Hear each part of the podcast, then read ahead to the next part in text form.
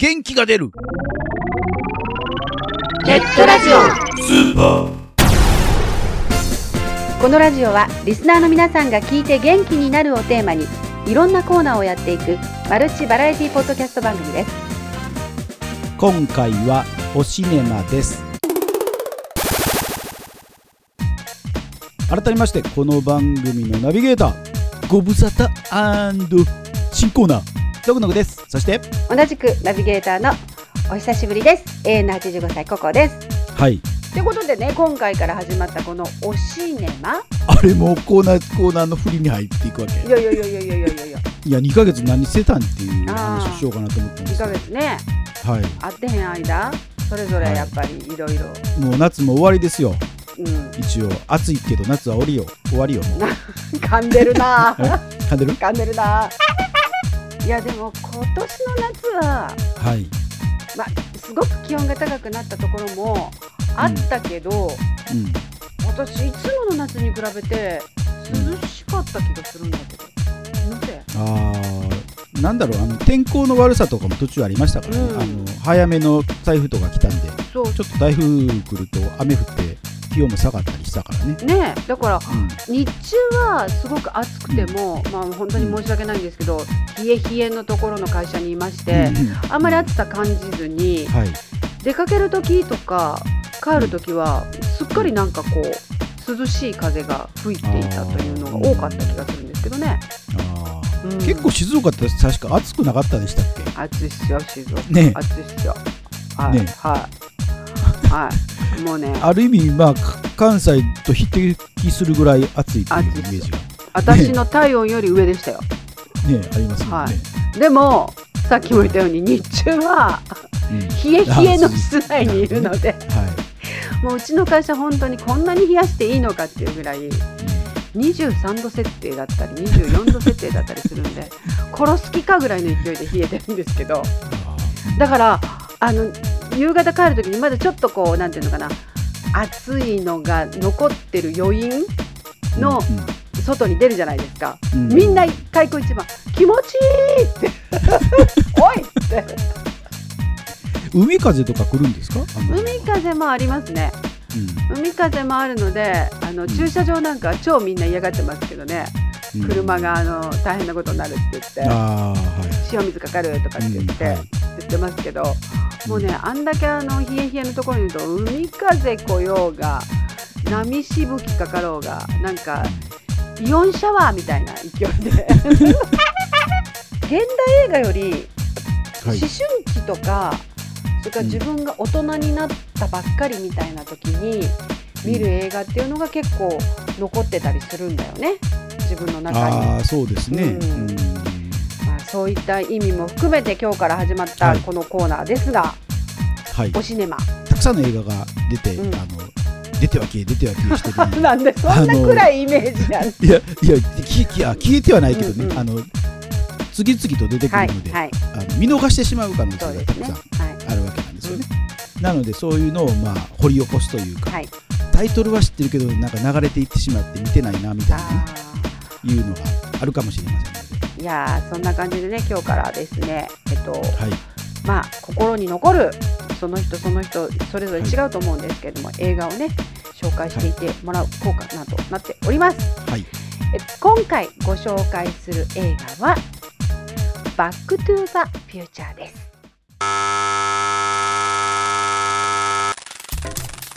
バックトゥザフューチャーは1985年制作のアメリカ映画監督はフォレスト・ガンプ一期一会のロバート・ゼメキス。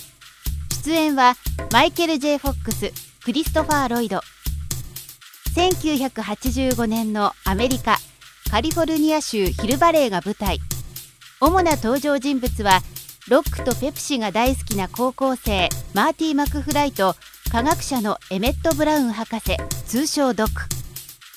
ある日ドクのタイムマシンの実験中に誤ってマーティが30年前の1955年にタイムスリップしてしまう SF 映画です。同年のアカデミー賞では音響効果賞を受賞。4年後の1989年にパート2翌1990年にパート3が制作されました。お話ししてくださるのはのぐのぐさんです。まああのタイトルだけはね皆さんねこれ聞いたことあるかなというふうに思うんですけども。はいそうですよね。ね有名な映画ですもんね。1985年ということで、まあ、約今から30年ぐらい前の映画になるんですよね。はい。これね。今の映画ってあのいわゆる CG がコンピュータグラフィックスが使われていて、あの合成とかもうまくなってるんですけどもやっぱりはい。30年前ってまだあの CG がなかった時代なので、うん今よりもなんかこう手作り感があるっていうか。そうですよね、はい。あの合成とかを見るとちょっとやっぱりああなんか昔なのかなっていうところはあるんですけども、うんうんうんうん。まあ、それはそれでなんかこう温かみがあるというかね。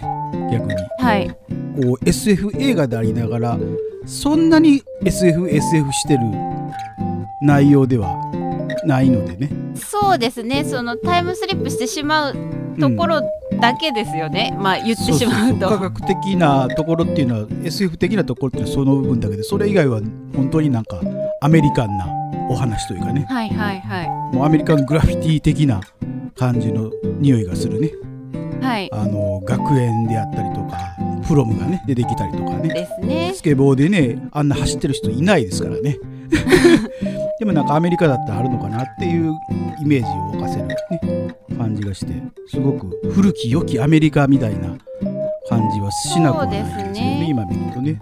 すごくなんか発見を楽しむ映画じゃないかなと思ったんですね。発見。発見。どんなどんな発見ですか？ディティールが細かい。こうディティールを堪能できる映画じゃないかなっていうふうになんか思うんですよね。あ良き時代のハリウッド映画っていう感じですよね。ーうんうんうん。ちょっとストストーリーの部分的なところを言うと最初にあのタイムマシンのその実験をする駐車場があるんですけど、はいはい。あそこツインパインズモールっていうねはい。場所の看板がはい。ちらっと出るんですけどもはい。要は名前の由来って結構そこのもともと何かがあったからついたっていうことがあると思うんですけども30年前に戻った時に二本松があったんですよね実際に。はい。デロリアンで逃げてる時に二本松の一本を追ってしまってでその後実際に戻ってきた時にはその看板がローンズパインモールっていう風にね変わってたというね。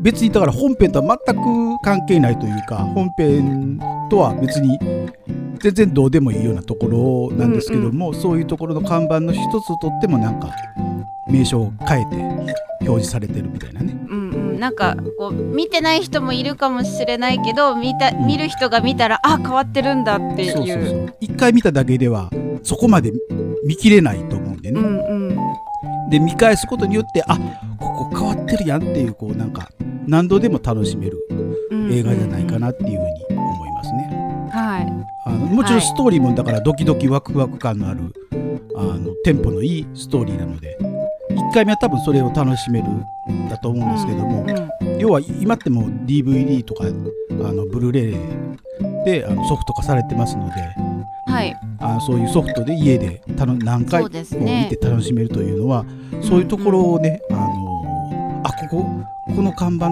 こうなってるやんとかねここで出てるポスターの人がな30年前には喫茶店で働いてたんやとかね。うんうん同じ場所でこう時代がどんどんと移り変わってる。あのまあ第1作目は、えー現代1985年というその時の公開されたその年とその30年前であるまあアメリカでいう1955年っていうのは、あの古き良きアメリカと言われたヒフティーズなんですよね。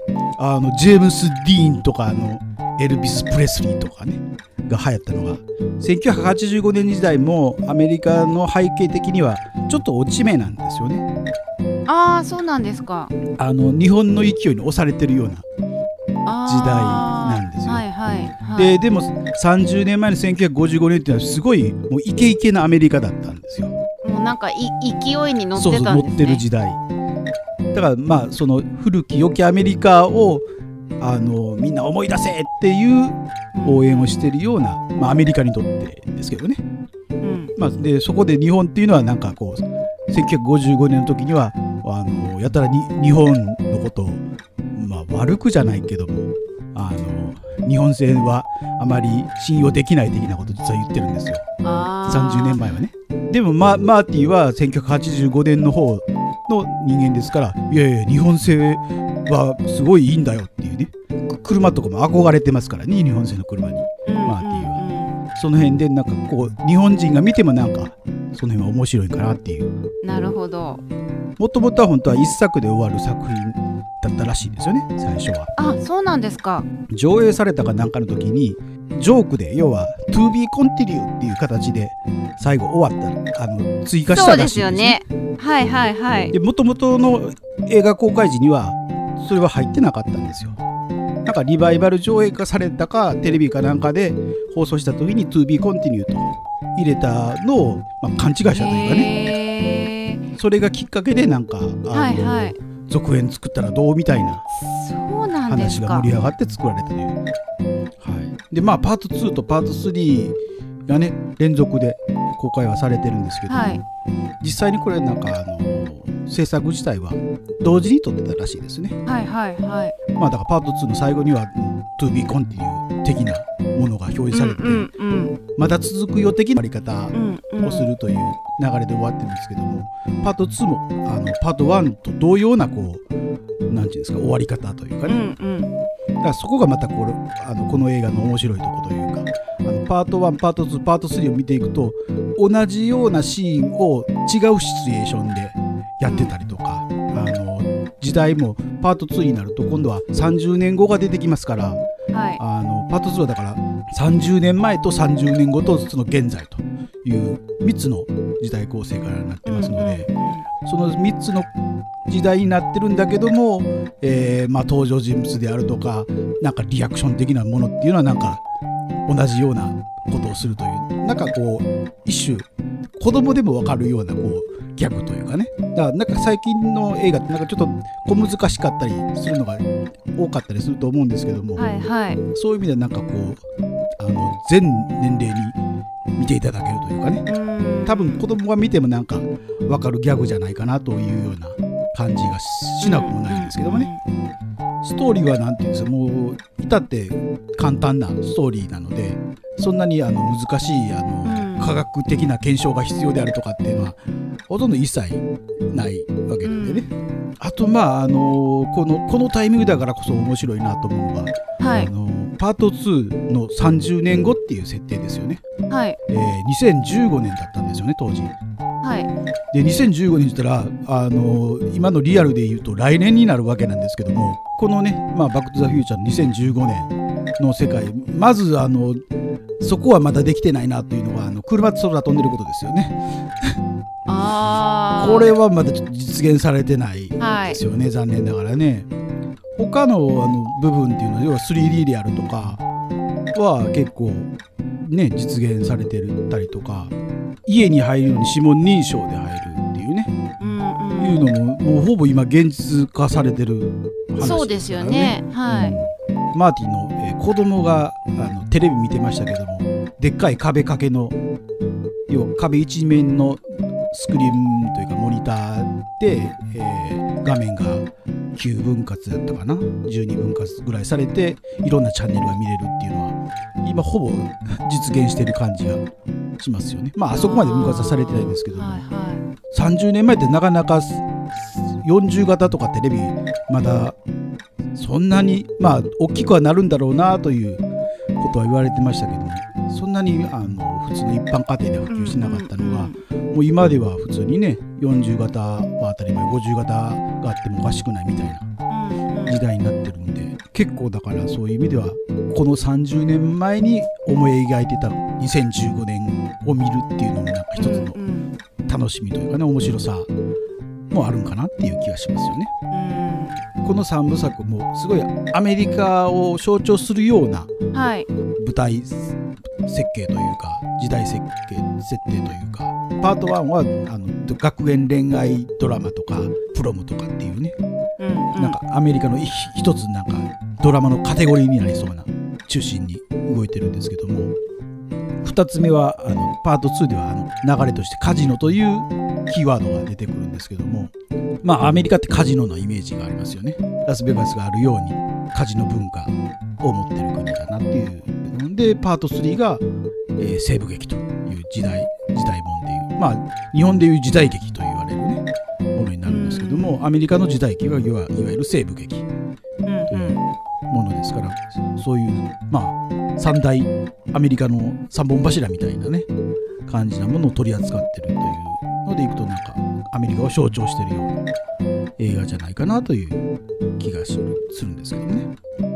まあそんな感じで3部作として今出てます、出てる状態なので、はい。あの3本続けて見るとね6時間くらいかかってしまうという あのとんでもないことになるんですけどもでもぜひあの見ていただくとすれば極力続けて見ていただきたいかなっていうかね。ああそうですね。それぞれ独立した話なんですけどもすごくこうリンクしてる部分が多い映画なのであのシーンとかカット割りとかが非常にこう似通ったというかねわざと同じようなシーンを違う時代とか違う設定で何度も繰り返しやってる的なねうんうん。ことが多いので間空いちゃうとねあんまりそこの印象が薄れてしまうので3本続けてなるべく いただければいいかな3本用意して朝から、まあ夜とかでもいいですけど、はい。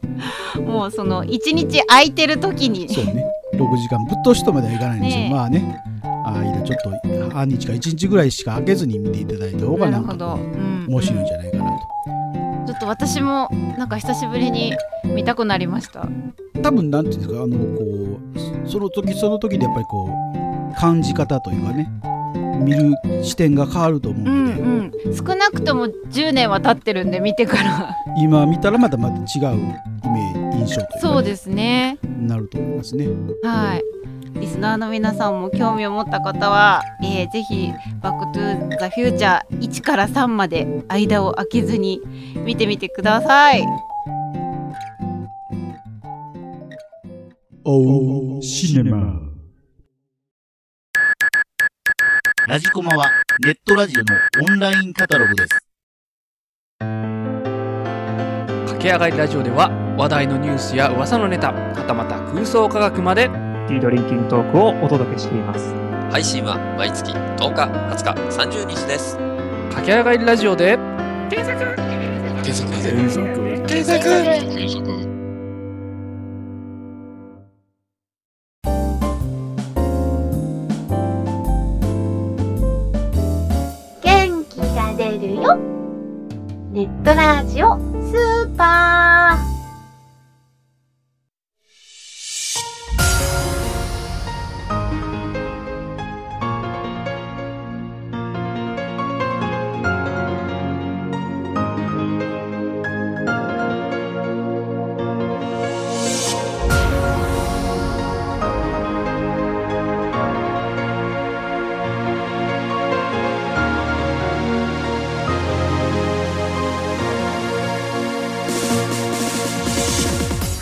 シネマのコーナーでした。はい。いや、私もね、バックトゥザフューチャーは何回も見ましたよ。うんあの映画って面白いよね。